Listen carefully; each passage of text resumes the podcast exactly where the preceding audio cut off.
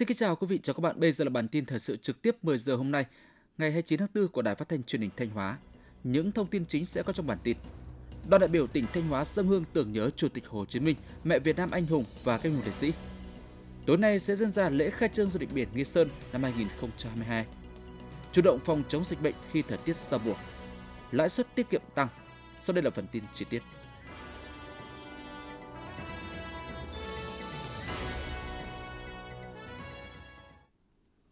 Nhân kỷ niệm 47 năm ngày giải phóng hoàn toàn miền Nam thống nhất đất nước 30 tháng 4 năm 1975, 30 tháng 4 năm 2022, 136 năm Ngày Quốc tế Lao động, mùng 1 tháng 5 năm 1886, mùng 1 tháng 5 năm 2022. Sáng 29 tháng 4, đoàn đại biểu tỉnh ủy, Hội đồng Nhân dân, Ủy ban Nhân dân, Ủy ban Mặt trận Tổ quốc tỉnh Thanh Hóa, do đồng chí Đỗ Trọng Hưng, Ủy viên Trung ương Đảng, Bí thư tỉnh ủy, Chủ tịch Hội đồng Nhân dân tỉnh làm trưởng đoàn, đã đến đặt vòng hoa, dân hương tại khu văn hóa tưởng niệm Chủ tịch Hồ Chí Minh, đền thờ bà mẹ Việt Nam anh hùng và các anh hùng liệt sĩ, nghĩa trang liệt sĩ Hàm Rồng, khu tưởng niệm các giáo viên và học sinh hy sinh trên công trường đắp đê sông Mã thuộc phường Nam Ngạn, thành phố Thanh Hóa.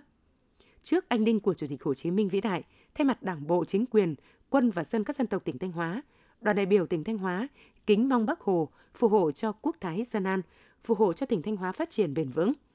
Đảng bộ, chính quyền, quân và dân các dân tộc tỉnh Thanh Hóa nguyện tiếp tục nêu cao truyền thống đoàn kết, phát huy cao độ tinh thần tự lực tự cường, tranh thủ tối đa sự quan tâm hỗ trợ của Trung ương và các nguồn lực từ bên ngoài để quyết tâm thực hiện thắng lợi nhiệm vụ năm 2022, năm có ý nghĩa quan trọng tạo nền tảng thực hiện các mục tiêu của cải nhiệm kỳ 2020-2025. Nghị quyết số 58 của Bộ Chính trị khóa 12, Nghị quyết 37 của Quốc hội khóa 15 để trở thành một cực tăng trưởng ở phía Bắc của Tổ quốc, xây dựng Thanh Hóa sớm trở thành tỉnh trong nhóm dẫn đầu của cả nước, một tỉnh giàu đẹp, văn minh và kiểu mẫu như lúc sinh thời Bắc Hồ căn dặn. Tiếp đó, đoàn đại biểu đã đến dân hương tại đền thờ bà mẹ Việt Nam anh hùng và các anh hùng liệt sĩ, nghĩa trang liệt sĩ Hàm Rồng, khu tưởng niệm các giáo viên và học sinh hy sinh trên công trường đắp đê sông Mã thuộc phường Nam Ngạn, thành phố Thanh Hóa và đến thắp hương trên từng phần mộ các anh hùng liệt sĩ tại nghĩa trang Hàm Rồng.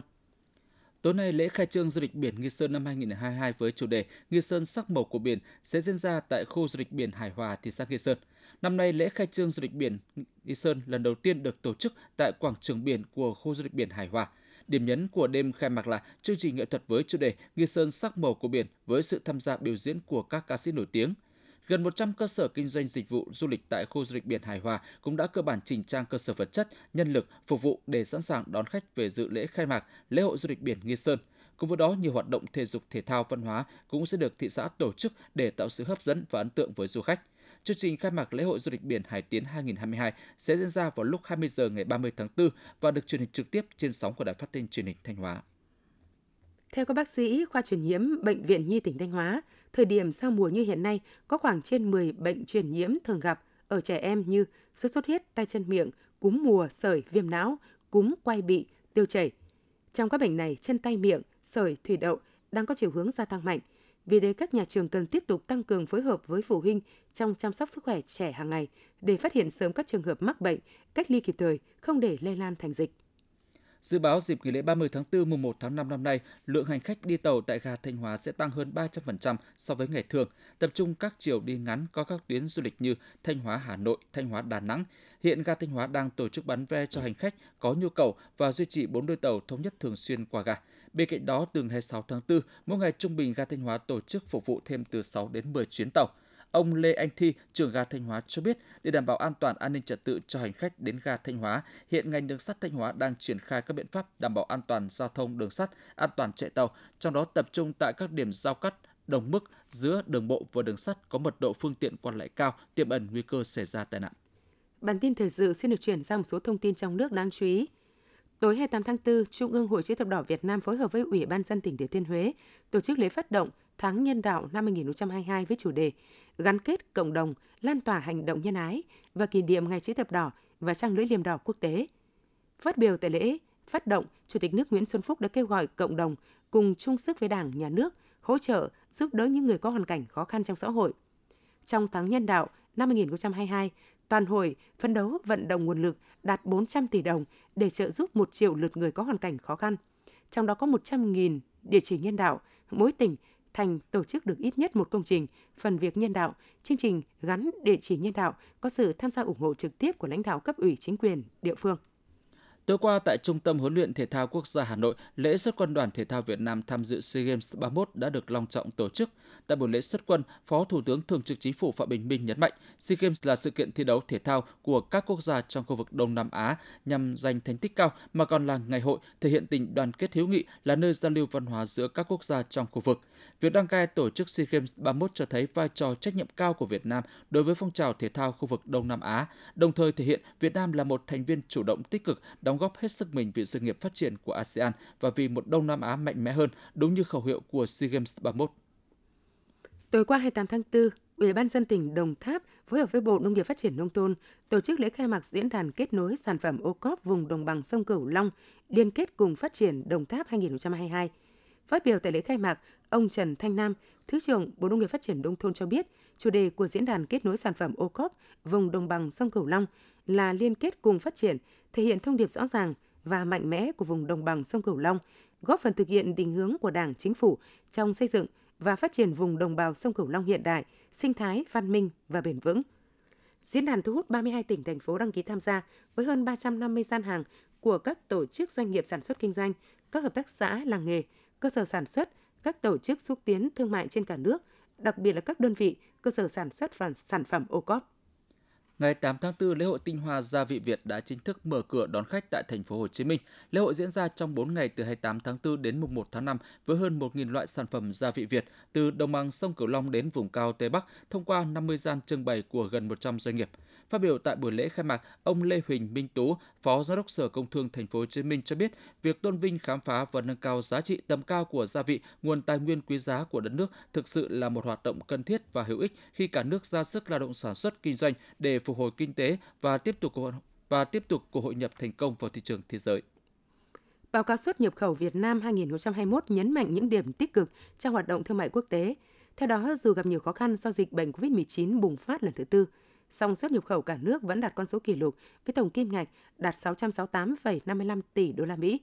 Với kết quả này, Việt Nam đã lọt nhóm 20 nền kinh tế hàng đầu với thương mại quốc tế. Việt Nam cũng đã nỗ lực đa dạng thị trường xuất khẩu, nhập khẩu, đáp ứng nhu cầu cho sản xuất tiêu dùng trong nước, thì cán cân thương mại duy trì xuất siêu năm thứ 6 liên tiếp. Báo cáo xuất khẩu Việt Nam năm 2000 theo báo cáo của Google, Quy mô thương mại điện tử của Việt Nam hiện đạt giá trị 21 tỷ đô la Mỹ và dự kiến đến năm 2025 sẽ tăng lên 57 tỷ đô la Mỹ. Báo cáo cũng ghi nhận có đến 8 triệu người tiêu dùng kỹ thuật số mới kể từ khi đại dịch bùng phát. Đây là dấu hiệu tích cực cho thấy người dân đã dần quen với các hoạt động mua sắm trên internet. Ông Nguyễn Đức Trung, Phó cục trưởng Cục Phát triển doanh nghiệp Bộ Kế đầu tư cho biết, kinh tế Việt Nam đang từng bước chuyển mình hướng tới nền kinh tế số, trong đó hoạt động thương mại xuyên biên giới đang trở thành nhân tố cốt lõi. Số liệu thống kê từ Bộ Kế hoạch và Đầu tư cho thấy, tính đến ngày 20 tháng 4 năm 2022, tổng vốn đăng ký cấp mới điều chỉnh và góp vốn mua cổ phần, mua phần vốn góp của nhà đầu tư nước ngoài FDI đạt trên 10,8 tỷ đô la Mỹ, bằng 88,3% so với cùng kỳ năm 2021. Trong đó, tuy vốn đăng ký mới giảm 56,3%, nhưng vốn điều chỉnh và góp vốn mua cổ phần tăng mạnh lần lượt là 92,5% và 74,5%. Singapore dẫn đầu về vốn FDI vào Việt Nam trong 4 tháng đầu năm 2022, đạt trên 3,1 tỷ đô la Mỹ, chiếm 28,8% tổng vốn đầu tư vào Việt Nam. Trong 3 tháng trở lại đây, lãi suất huy động tại nhiều ngân hàng đã tăng 0,3 đến 0,7%, mặt bằng lãi suất được nâng lên đáng kể. Cụ thể, mức lãi suất tiết kiệm dao động từ 5,5 đến 7,6% một năm tùy từng ngân hàng. Lãi suất gửi tiền online tại một số ngân hàng hiện đang cao hơn lãi suất gửi tại quầy từ 0,1 đến 0,3%. Số liệu từ Ngân hàng Nhà nước trong tháng 2 cho thấy tiền gửi dân cư tiếp tục duy trì đà tăng với 5,46 triệu tỷ đồng, tăng hơn 56.400 tỷ đồng so với cuối tháng trước và tăng hơn 159.000 tỷ đồng so với cuối năm 2021. Nhiều chuyên gia nhận định mặt bằng lãi suất huy động trong cả năm nay cũng sẽ tăng bởi nhu cầu vốn đang tăng lên và áp lực lạm phát cũng gia tăng. Theo Ban Quản lý Quỹ vaccine phòng COVID-19, đến cuối ngày 28 tháng 4, tổng số tiền huy động cho quỹ vaccine phòng COVID-19 là hơn 8.990 tỷ đồng, trong đó bao gồm lãi tiền gửi ngân hàng 62,7 tỷ đồng. Ban quản lý quỹ cho biết đã có hơn 615.000 tổ chức cá nhân tham gia đóng góp vào quỹ. Tính đến thời điểm hiện nay, Ban quản lý quỹ vaccine phòng COVID-19 đã chi từ quỹ hơn 7.672 tỷ đồng, trong số đó chi mua vaccine hơn 7.667 tỷ đồng, chỉ hỗ trợ nghiên cứu thử nghiệm vaccine 4,6 tỷ đồng, nên dư cuối ngày hơn 1.318 tỷ đồng. Theo Trung tâm Dự báo Khí tượng Thủy văn Quốc gia, do ảnh hưởng của không khí lạnh nén rãnh áp thấp nên từ chiều tối ngày 30 tháng 4 đến ngày 1 tháng 5, Bắc Bộ có mưa vừa, mưa to và rông, có nơi mưa rất to. Từ gần sáng ngày 1 tháng 5 đến ngày 2 tháng 5, khu vực từ Thanh Hóa đến Thừa Thiên Huế có mưa vừa mưa to và rông, có nơi mưa rất to, nguy cơ xảy ra lũ quét sạt lở đất tại các tỉnh miền núi và ngập úng tại khu vực trũng thấp. Quý vị và các bạn vừa theo dõi bản tin 10 giờ của Đài Phát thanh Truyền hình Thanh Hóa. Mời quý vị tiếp tục đón nghe chương trình tiếp theo của đài chúng tôi.